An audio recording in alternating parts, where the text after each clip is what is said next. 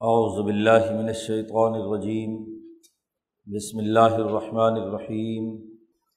یا مریم قنتی لربک وسجدی ورکعی مع الراکعین۔ ذالک من انباء الغیب نوحیہ الیک۔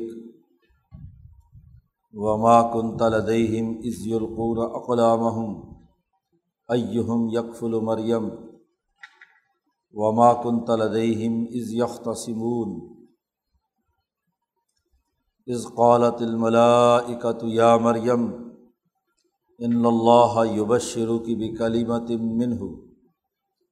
اسمه المسيح عيسى ابن مريم، وجيها في الدنيا والآخرة ومن المقربين. ويكلم الناس في المهد وكهلا ومن الصالحين. قالت، رب انا یقون لی ولد ولم یم سسنی بشر. قال کذالک اللہ یخلق ما یشاء اذا قضا امرا فانما یقول له کن فیکون ويعلمه الكتاب والحکمت والتورات والانجیل ورسولا الى بنی اسرائیل انی قد جئتکم بآیتم من ربکم. انی اخلق لکم من الطین کہیئت الطیر فانفخ فیہ فیکون طیرا بإذن اللہ. وابرئ الاکمہ والابرص واحیی الموتى بإذن اللہ. وانبئکم بما تأکلون. وما تدخرون فی بیوتکم ان فی ذلک لآیۃ لکم ان کنتم مؤمنین ومصدقا لما بین یدی من التورات ولأحل لکم بعض الذی حرم علیکم وجئتکم بآیۃ من ربکم فاتقوا اللہ وأطیعون ان اللہ ربی و رب کم فعبدو حاضہ سرات المستقیم فلما احس عیسیٰ منہم القفر قال من انصاری اللہ؟ قال الحواریون نحن انصار اللہ۔ آمنا باللہ وشہد بأننا مسلمون۔ ربنا آمنا بما انزلتا و تبان الرسول فخت بنام شاہدین و مکرو و مکر اللہ و اللہ خیر الماکرین صدق اللہ العظیم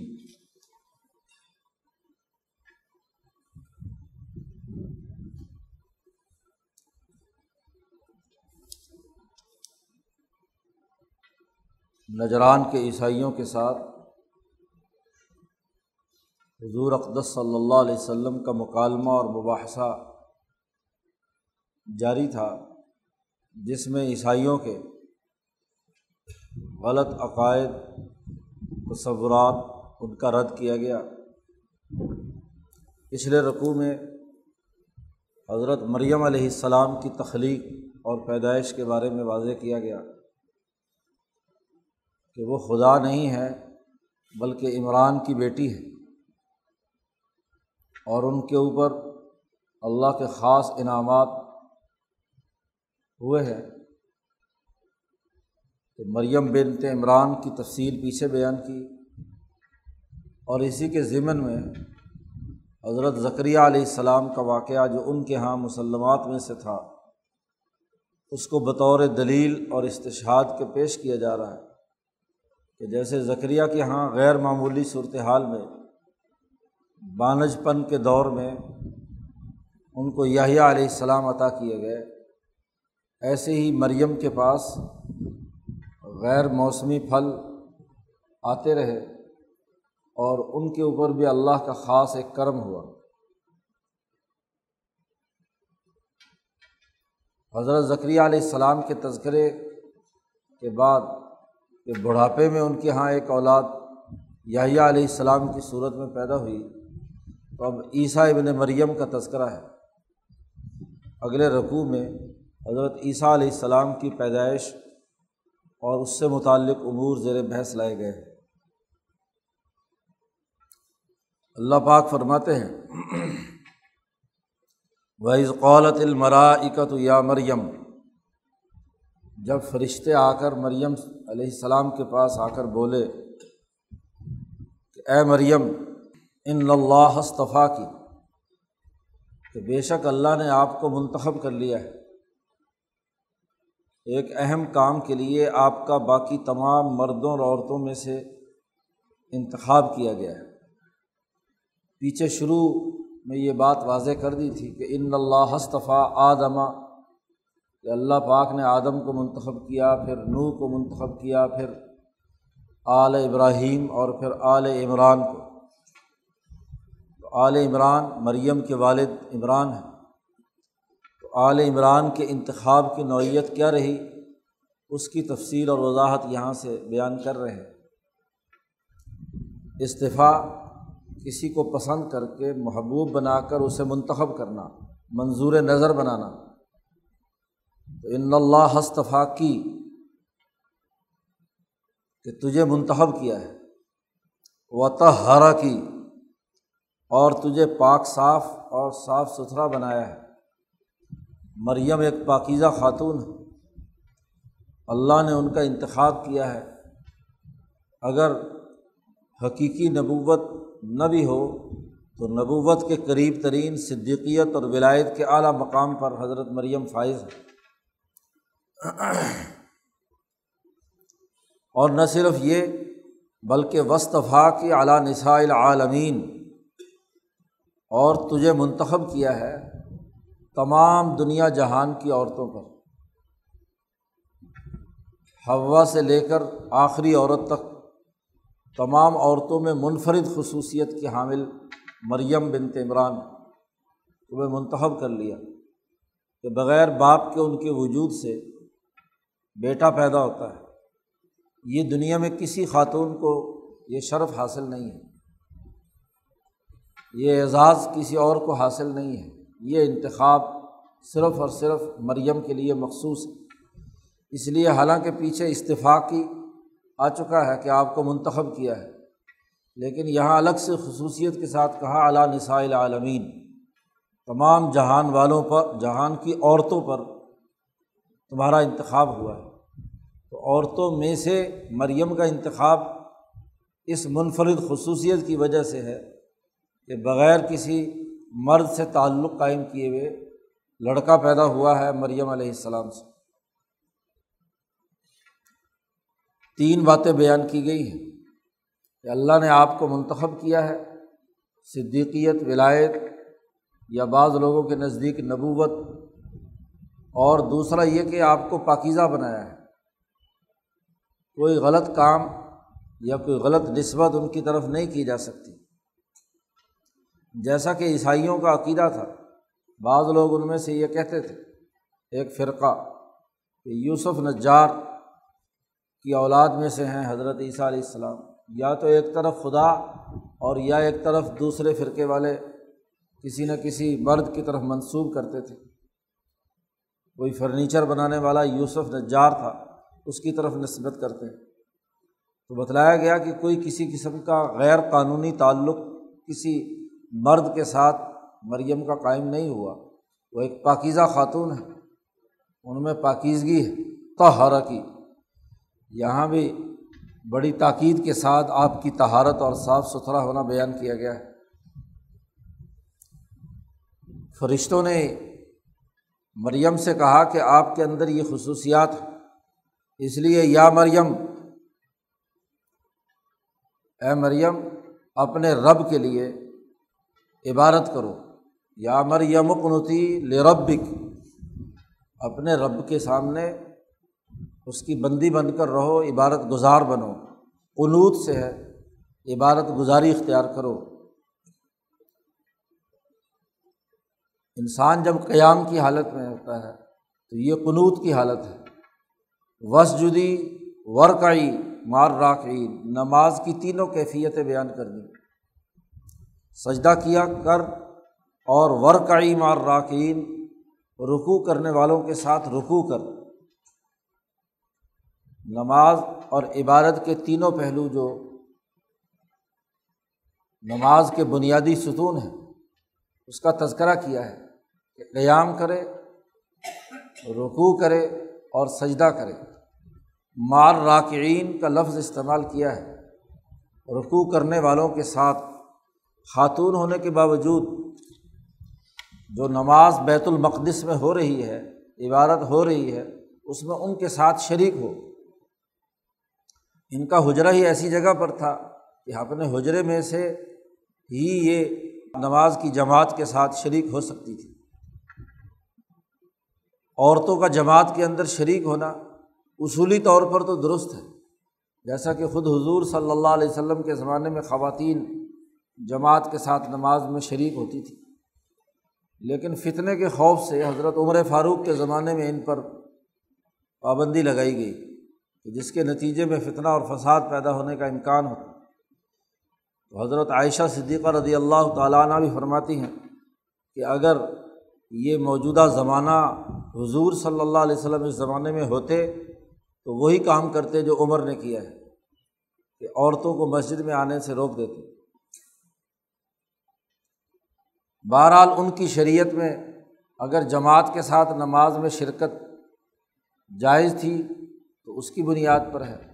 یا مطلقاً یہ بات ہے کہ دنیا بھر میں جتنے لوگ اللہ کا رقوع و سجود اختیار کیے ہوئے ہیں، تم بھی ان کے ساتھ کیا ہے؟ اس وقت میں عبادت کیا کرو۔ تو عبادت کے تین پہلو جو دراصل نماز کے بنیادی ستون اور عناصر ہیں، ان تینوں کا یہاں تذکرہ کیا گیا۔ مریم کا انتخاب اور مریم کو فرشتوں کی طرف سے یہ خوشخبری اور پیش گوئی جو کی گئی، اسے بیان کرنے کے بعد نبی اکرم صلی اللہ علیہ وسلم کو مخاطب کیا جا رہا ہے۔ ظالق من امبا الغیب نوحی علیہ یہ جو ہم خبریں آپ کو بتلا رہے ہیں عیسیٰ علیہ السلام سے متعلق، یہ غیب کی خبریں ہیں۔ غیب کی باتیں ہیں۔ ہم آپ کی طرف اس کی وہی کر رہے ہیں۔ آپ کو اس سے پہلے یہ بات معلوم نہیں تھی۔ ظاہر فرشتوں کا اور مریم سے آپس میں مکالمہ۔ یہ باقی لوگوں کو تو نہیں معلوم تھا۔ نہ اس کا انجیل میں تذکرہ ہے، نہ تورات میں اس کا تذکرہ ہے۔ تو خاص طور پر نبی اکرم صلی اللہ علیہ وسلم کو مخاطب کر کے بنایا جا رہا، بتایا جا رہا ہے کہ نو ہی ہی ہم یہ غیب کی خبریں آپ کی طرف وہی کی ہے ہم نے کی ہے اور تمام واقعات پوری صحت کے ساتھ، درستگی کے ساتھ حق کے طور پر آپ کے سامنے بیان کیے ہیں۔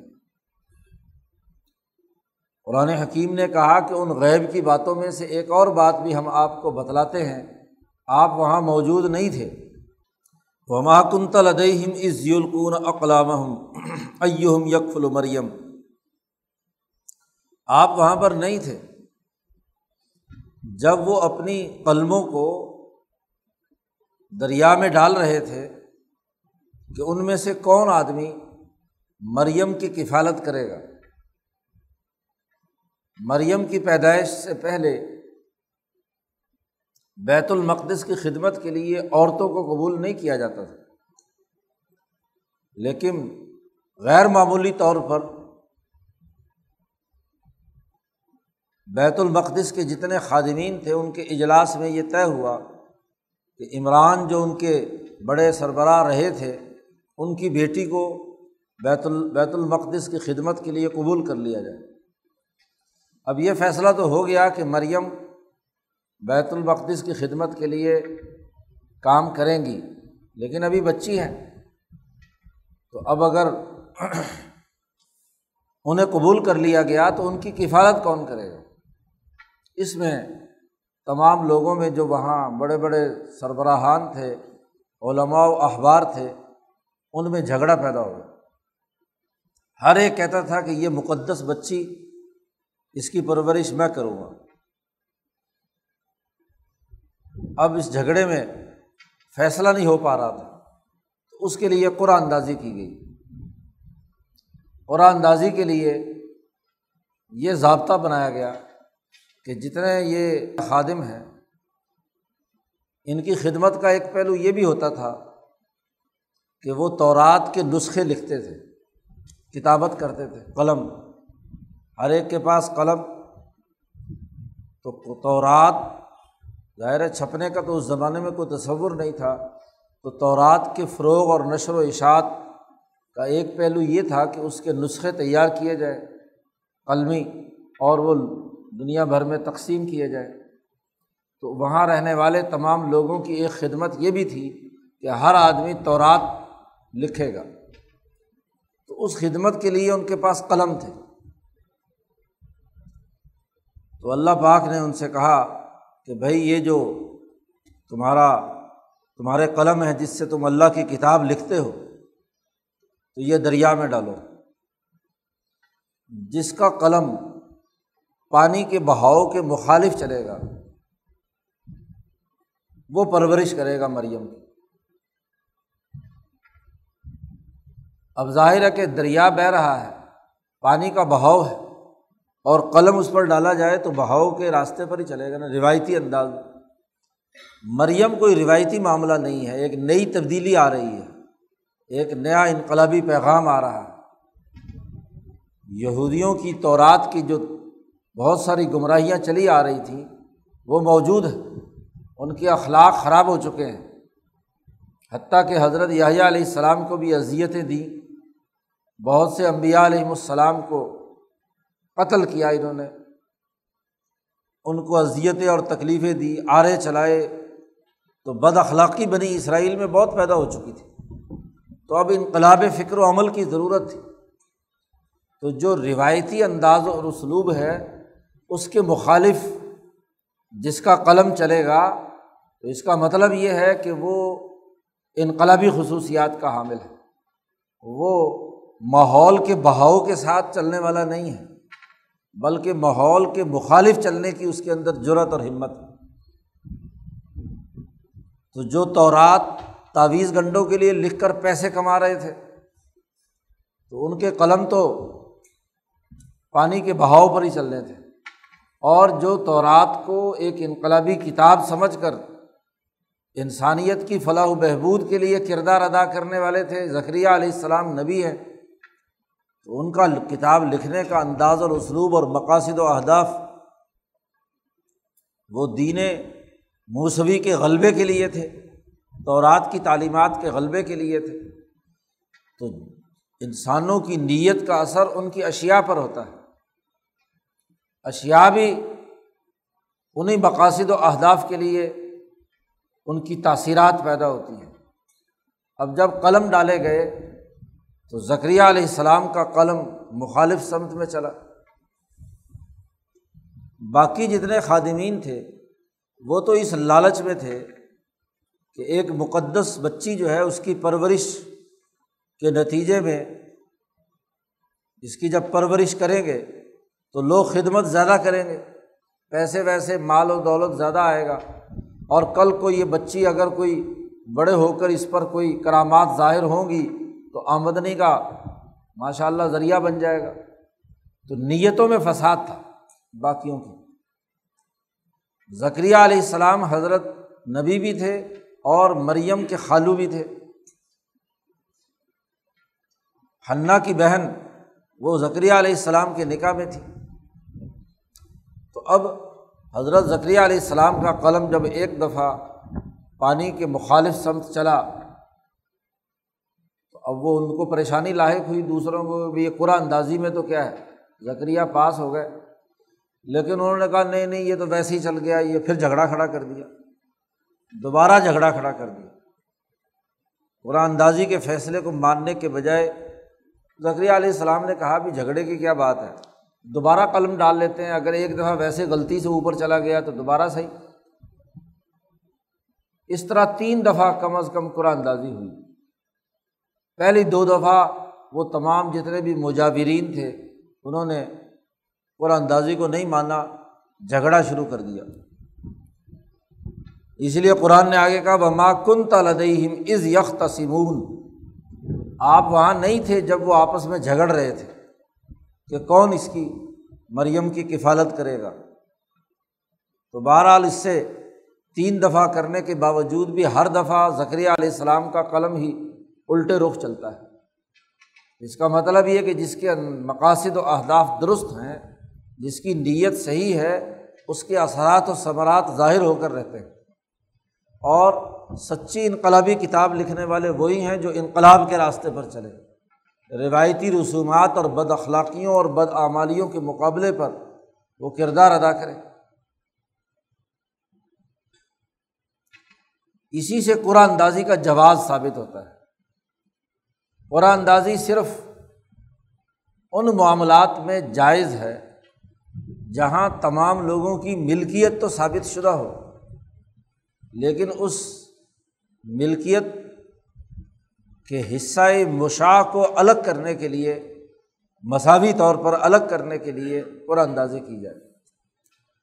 قرے سے کسی چیز کی ملکیت کا ثابت کرنا یہ درست نہیں ہے۔ اس کے لیے تو عوض ضروری ہے۔ آپ کسی چیز سے کوئی چیز لیں گے تو بدلے میں اسی کے برابر اور اسی کے ہم مثل جس پر دونوں متفق ہو جائیں، اس کا عوض دینا ہوگا۔ یہ نہیں ہوگا کہ یہ سارا اکٹھا کر لیا، اب جس کے حق میں پورا نکلایا سارا اٹھا کر وہ اس کا مالک بن گیا۔ ملکیت ثابت شدہ ہو، اس کے بعد اس ملکیت میں تمام کے حصے بھی برابر ہوں۔ کسی کا کم، زیادہ کرے کی وجہ سے نہ ہو۔ اب یہ کہ اس دس حصے مثلاً کیے گئے تو کون سی ڈھیری کس کو ملے گی؟ اب چونکہ حصے برابر ہیں، تو اب زیادہ زیادہ ترجیح کا مسئلہ ہے کہ کہ ایک، دو، تین، چار، پانچ جتنے بھی لوگ ہیں، ان میں سے کس کو، ان مساوی حصوں میں سے فلاں حصہ کس کو ہے، فلاں کس کو ہے، فلاں کس کو ہے، بس۔ تو یہ تعین کرنے کے لیے قرآن اندازی کی جا سکتی ہے۔ ایسے معاملات کی قرآن اندازی درست ہے۔ اور اگر اس کے علاوہ کسی اور معاملے میں قرآن اندازی کے نام پر پرچی ڈال کر ملکیت کسی سے حاصل کر لینا، یہ تو جوا اور ناجائز اور حرام ہے دوسرے کی ملکیت پر قبضہ کرنا ہے۔ مساوی حقوق کے اندر متعین کرنے کے لیے قرآن اندازی کی جا سکتی، جیسا کہ یہاں قرآن حکیم نے ذکر کیا ہے۔ اب حضرت مریم علیہ السلام کی کفالت کا اور ان کی تعلیم و تربیت کا اللہ کے سامنے ان کے قنوط قیام، رکوع، سجود وغیرہ کا تذکرہ کرنے کے بعد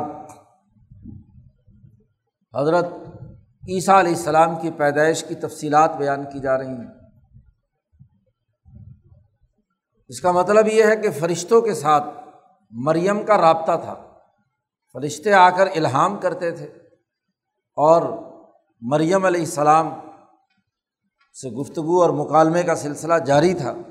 اسی سلسلے میں ایک دن فرشتے آتے ہیں اور وہ آ کر حضرت مریم سے کہتے ہیں از قالت الملاکت جب فرشتوں نے کہا، یا مریم، ان اللہ یوبشرو کی بکالیمت من ہو بے شک اللہ پاک تمہیں خوشخبری سناتا ہے۔ بکالی من ہو اللہ کی طرف سے ایک حکم کی، ایک کلمے کی۔ اس کا نام مسیح ہوگا۔ عیسیٰ ابن مریم۔ عیسیٰ اس کا لقب ہے، نام اس کا مری، مسیح ہے۔ وجیحن فت دنیا والآخرہ ومن المقربین۔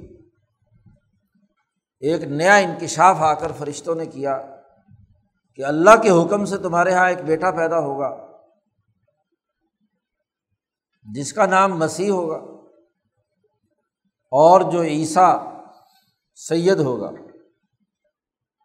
مسیح یہ عبرانی زبان کے لفظ کی عربی ہے۔ اس کے لیے لفظ جو معاشق معاشح یا مشاخ، مشاح کا لفظ وہاں استعمال ہوتا رہا ہے عبرانی زبان میں۔ اس کو جب عربی میں تبدیل کیا تو اس سے کیا ہے؟ مسیح بن گیا۔ تو نام مسیح ہے۔ یہ عبرانی زبان کا لفظ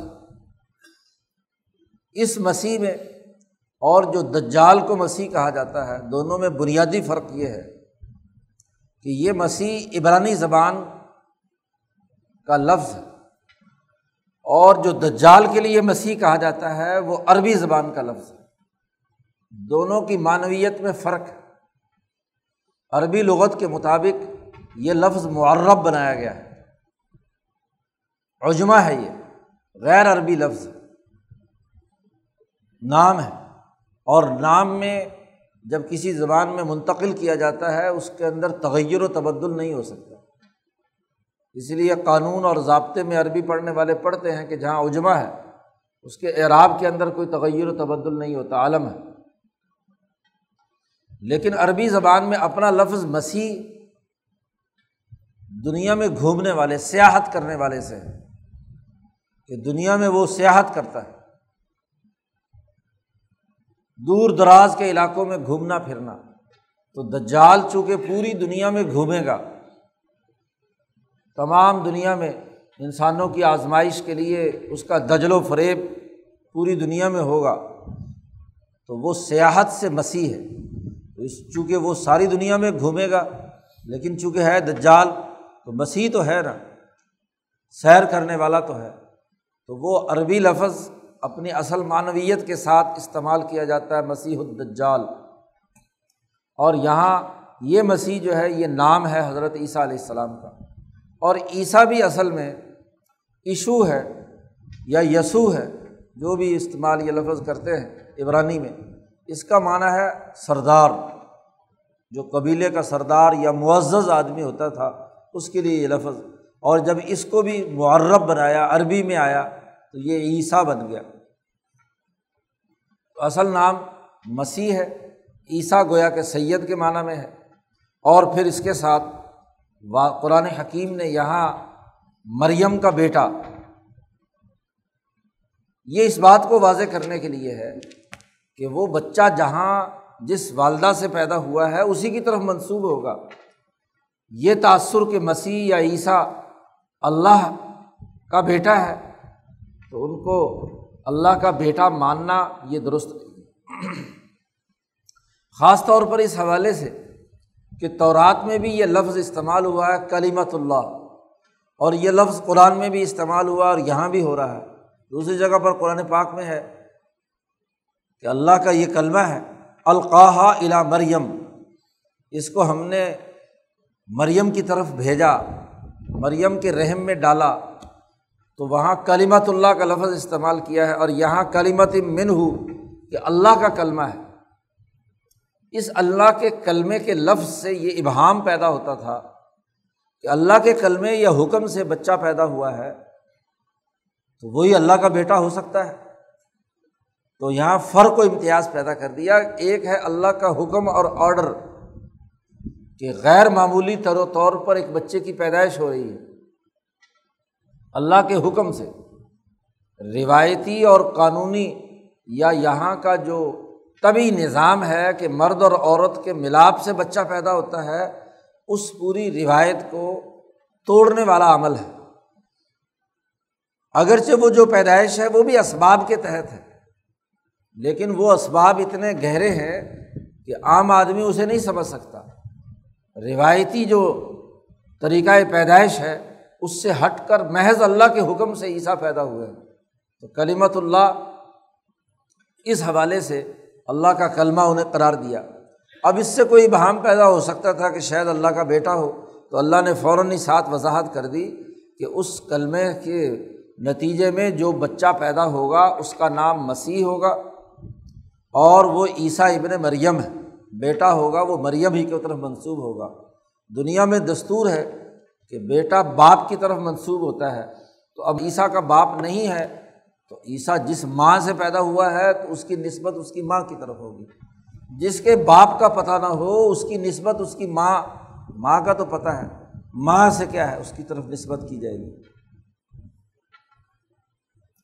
پھر بغیر باپ کے صرف اللہ کے حکم سے پیدا ہو رہا ہے۔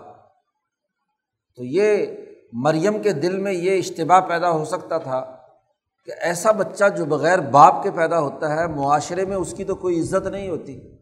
اس کے بارے میں طرح طرح کے آوازیں کستے ہیں۔ تو وہ تو معاشرے کے اندر بیچارہ رل جاتا ہے، بے عزت ہوتا ہے۔ تو اللہ نے یہاں آگے کہہ دیا، نہیں وجیحن فت دنیا والآخرہ۔ وہ دنیا میں بھی بڑا وجیح اور باروب ہوگا۔ اس کا عزت و احترام سے نام لیا جائے گا۔ دنیا میں کوئی ان کو پستی کی نظر سے نہیں دیکھے گا، دنیا میں بھی وجیح ہوں گے اور آخرت میں بھی وہ بڑے مرتبے والے ہوں گے۔ دونوں دنیا اور آخرت دونوں میں۔ دنیا کی ضد دین نہیں ہے، یاد رکھو۔ دنیا کی ضد آخرت ہے۔ اس لیے قرآن حکیم نے یہاں فت دنیا ول آخرہ کہا ہے۔ دنیا اور آخرت۔ ایک دوسرے کی ضد ہے۔ ایک ابھی اس وقت کا قریب کا زمانہ ہے اور ایک آخرت بعد والا زمانہ ہے۔ آخر دوسرے درجے پہ، بعد میں آنے والے کو کہتے ہیں۔ تو یہ دونوں جگہوں پر دنیا اور آخرت دونوں میں وجیح اور صاحب مرتبہ انسان ہوگا۔ اور پھر یہی نہیں، ومن المقربین۔ اور یہ بڑے مقرب بارگاہ الہی جو بندے ہوتے ہیں، ان میں سے ایک ہوگا۔ بہت سارے اور مقربین بارگاہ الہی امبیا علیہم السلام ہیں۔ ان میں سے یہ ایک ہوگا۔ اسی کے ساتھ مسیح عیسیٰ ابن مریم کی کچھ اور خصوصیات بھی بیان کی ہیں۔ پہلی بات تو کہی کہ وہ کلیمت اللہ ہے۔ دوسرا یہ کہ اس کا نام مسیح ہے۔ عیسیٰ ابن مریم ہے۔ تیسرا یہ کہ وجیحن فت دنیا بلاخرہ دنیا اور آخرت میں وہ صاحب مرتبہ اور وجاہت اور زی وقار انسان ہوگا۔ ومن المقربین اور مقربین بارگاہ الہی میں سے ہوگا۔ یہ چار خصوصیات کے بعد پانچویں خصوصیت بیان کی جا رہی ہے۔ وہ یوکلم الناصف المحدی و کہلن وہ اپنے پنگوڑے میں، بچپن میں ہی، بچپن کی حالت میں ہی گو ماں کی گود میں ہی لوگوں سے بات چیت کرے گا، کلام کرے گا۔ یہ بھی ایک غیر معمولی وصف جو دیگر دنیا کے بچوں میں نہیں ہے۔ بچے بڑے ہوتے ہیں تو تب بولنا شروع کرتے ہیں۔ ابھی پیدائش والے دن ہی عیسیٰ علیہ السلام کی زبان سے گفتگو اور بات چیت ہوگی۔ یکلم الناس، لوگوں سے کلام کرے گا، بات کرے گا، باتیں کرے گا ماں کی گود میں۔ وہ کہلن اور جب اس کی عمر پوری ہوگی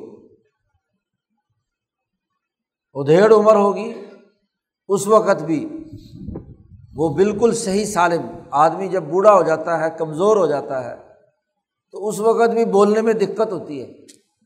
اور کمزوری اور نقاہت کی وجہ سے ہوش و حواس میں نہیں ہوتا، تو بات چیت بھی کبھی کوئی کدھر کی بات کر دی، کوئی کدھر کی بات کر دی، تو لوگوں کو پتہ نہیں چلتا۔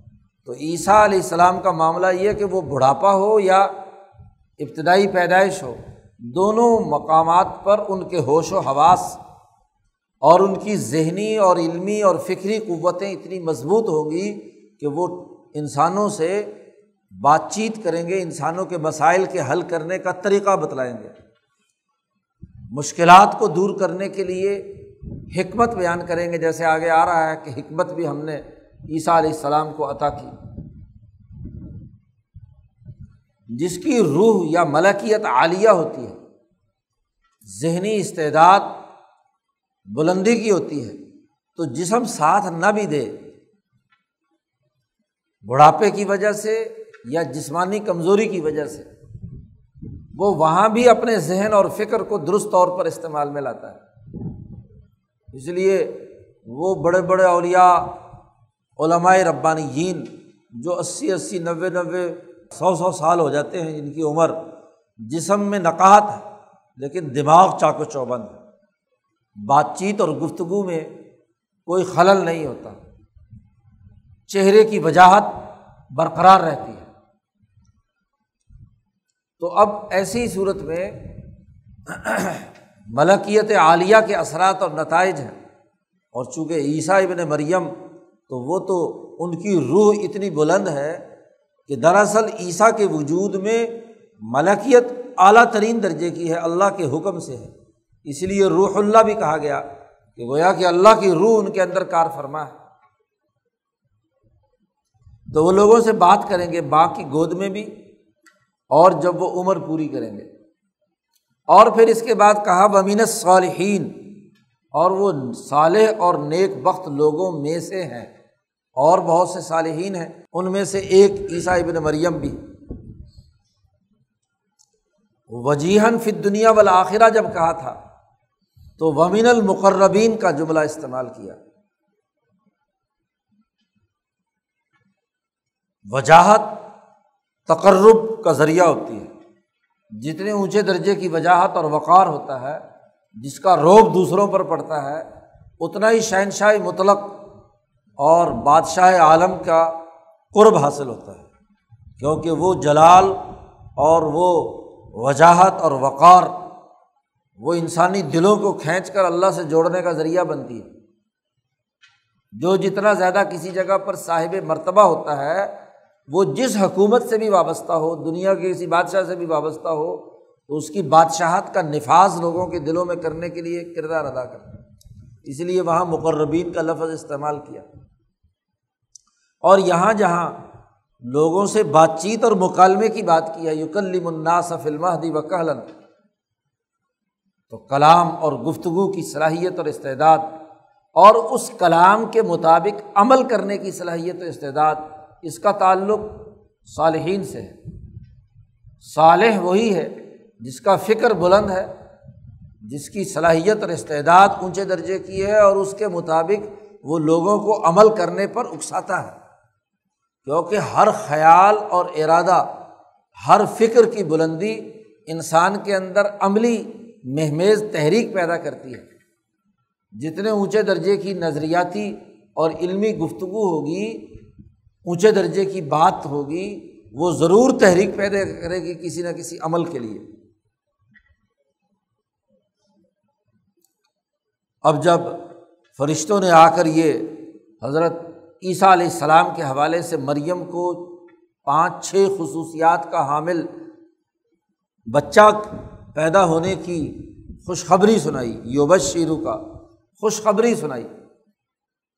تو مریم نے سوچا کہ یہ خوشخبری ہے یا کچھ اور ہے؟ پالت کہنے لگی، رب انا یقون علی ولد۔ اے میرے پرورتگار میرے بیٹا کیسے پیدا ہو سکتا ہے؟ ولم یم سسنی بشر۔ مجھے تو کسی انسان نے آج تک چھوا نہیں۔ بچے کی پیدائش تو شادی اور نکاح اور مرد اور عورت کے ملاپ سے ہوتی ہے۔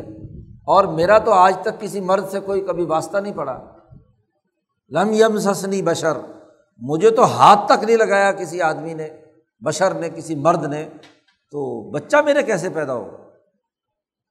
تعجب کا اظہار۔ اگرچہ اللہ کے حکم اور وہی پر یقین ہے کہ بچہ ہوگا، لیکن چونکہ غیر معمولی بات ہے، تو اس لیے سوال اللہ سے کیا کہ انا یقون علی ولد۔ جیسا کہ پیچھے ابراہیم کے تذکرے میں آیا تھا کہ مردوں کو زندہ کرنے کے حوالے سے جب بتلایا گیا، تو حضرت ابراہیم علیہ السلام نے اللہ سے کہا کہ کئی فتح المعتا آپ کیسے مردوں کو زندہ کریں گے؟ تو اللہ پاک نے پوچھا، اولم تو من کیا تجھے ایمان نہیں ہے اس بات پر؟ تو حضرت ابراہیم نے جواب دیا تھا کہ نہیں، ایمان تو ہے اولا کلی یتما نقل بھی اپنے دل کا اطمینان چاہتا ہوں کہ کیسے مردہ زندہ ہوں گے۔ یہی معاملہ یہاں حضرت مریم کا اعتراض نہیں ہے اللہ کی بات پر۔ علمی طور پر تو یقین ہے کہ اللہ کے فرشتے جو پیغام لائے ہیں، ایسا ہو کر رہنا ہے۔ لیکن ایک اجنبی، ایک طبیعت کے اندر اضطراب ہے کہ عملی طور پر یہ دنیا میں کبھی ایسا دیکھا نہیں ہے، تو اس پر سوال ہے اطمینان قلب کے لیے کہ انا یقون علی ولد ولم یم سسنی بشر، اور مجھے تو کسی بشر نے ہاتھ تک نہیں لگایا۔ اللہ پاک نے اس سوال کا جواب دیا قالا کزالک اللہ یخلق ما یشا ایسے ہی بالکل اللہ تعالیٰ جیسے چاہتا ہے مخلوق کو پیدا کر دیتا ہے۔ اللہ تعالیٰ اپنے مشیت کے تحت تخلیق کرنے کی پوری پوری طاقت اور قوت رکھتا ہے۔ کزا لکی کزا لکی کہا ہے۔ ایسے ہی ہوگا یعنی بچہ پیدا ہوگا۔ یہ نہیں ہو سکتا کہ بچہ نہ ہو۔ تو اس پر تعجب کی بات مت کرو۔ بچہ ہوگا۔ اور باقی رہا، اللہ یخلق ما یشا اللہ تعالیٰ جو چاہے پیدا کر سکتا ہے۔ ویزا قضا امراً جب اللہ پاک کسی کام کرنے کے لیے قضا اور آڈر جاری کر دیتے ہیں، تو فعن نما یقول لہو کن فیقون تو اللہ تبارک و تعالیٰ صرف کن کہتے ہیں کہ یہ کام ہو جانا چاہیے۔ فیقون وہ ہو جاتا ہے۔ تو چونکہ کائنات کا احکم الحکمین وہ شہنشاہ مطلق ہے، تمام تر قوتیں اسی کے قبضے میں ہیں۔ تو اللہ پاک نے صرف آڈر جاری کرنا ہے کہ یہ کام پایا تکمیل تک پہنچنا چاہیے۔ تو تمام تکوینی نظام حرکت میں آتا ہے۔ اور اس تکوینی نظام کی حرکت میں آنے سے کیا ہے؟ اگر بغیر باپ اور ماں کے ہم نے آدم کو پیدا کر دیا اور اس کے لیے استفاع کا لفظ استعمال کیا ہے پیچھے۔ تو اگر بغیر باپ کے صرف ماں سے ایک بچہ پیدا ہو، تو یہ کیوں نہیں ہو سکتا؟ اس کا بھی اللہ آڈر کرے گا اور پورا جو کائنات کا تکوینی نظام ہے، وہ حرکت میں آئے گا اور اس سے بچہ پیدا ہوگا۔ کن فیا کن فا ہے۔ کن کے بعد کن کا یہ مطلب نہیں کہ جیسے ہی آڈر دیا فوراً اسی وقت لمحے کے اندر وجود میں آ گیا۔ نہیں، وہ جو اللہ پاک نے سسٹم بنایا ہے وہ تبدیل نہیں ہوتا، یاد رکھو۔ اس لیے کہ قرآن پاک میں اللہ پاک نے کئی جگہ پر یہ بات کہی ہے کہ اللہ کی ایک سنت ہے، کائنات میں ایک سسٹم ہے۔ اور ولن تجد علی سنت اللہ تبدیلا۔ اللہ کی سنت تبدیل نہیں ہوتی۔ بچے کی پیدائش کا جو پروسیس ہے اور جو باقاعدہ بنیادی قانون اور ضابطہ ہے، وہ تغیر و تبدل نہیں ہوگا۔ ہاں بظاہر آپ کے نزدیک وہ اسباب میں سے کوئی سبب نہیں تھا، تو یہ الگ بات ہے۔ بچے کی پیدائش جو ہے، وہ ایک سسٹم کے تحت مقرر کی ہے، بچہ اسی سسٹم کے تحت ہی ہوگا۔ کزا لکھی، ایسے ہی ہونا ہے۔ جیسا کہ دنیا میں بچے پیدا ہوتے ہیں، ایک فرق ہے بس معمولی سا، اور وہ فرق نظام پیدائش پر کوئی اثر انداز نہیں ہو رہا۔ تو اس لیے اللہ پاک ماں یشا کا لفظ بول دیا کہ جیسے چاہے، اور جب اللہ کسی کام کے کرنے کا فیصلہ کر لیتا ہے تو یقول یقول کن کن کہتا ہے اور وہ ہو جاتا ہے۔ اب عیسیٰ کی پیدائش، جس کی تفصیلات قرآن حکیم نے صورت مریم میں بیان کی ہے یہاں تو صرف اختصار کے ساتھ اتنا ہی تذکرہ کیا ہے، چونکہ یہاں مباحثہ اور مکالمہ نجران کے عیسائیوں کے ساتھ ہو رہا ہے۔ تو جتنی گفتگو اس کے، اس حوالے سے ہے، وہ یہاں قرآن حکیم بیان کر رہا ہے، تفصیلات وہاں دوسری جگہ پر بیان کی ہے کہ کیسے مریم غسل کے لیے گئیں اور پھر وہاں حضرت جبرائیل آئے اور وغیرہ وغیرہ اس کی تفصیلات وہاں پر بیان کی ہیں۔ اور یہاں اس سے متعلق جو عیسیٰ علیہ السلام سے متعلق امور ہیں، ان پر گفتگو کی ہے۔ ان شاء اللہ کل باقی گفتگو کریں گے۔ اللہ وسلم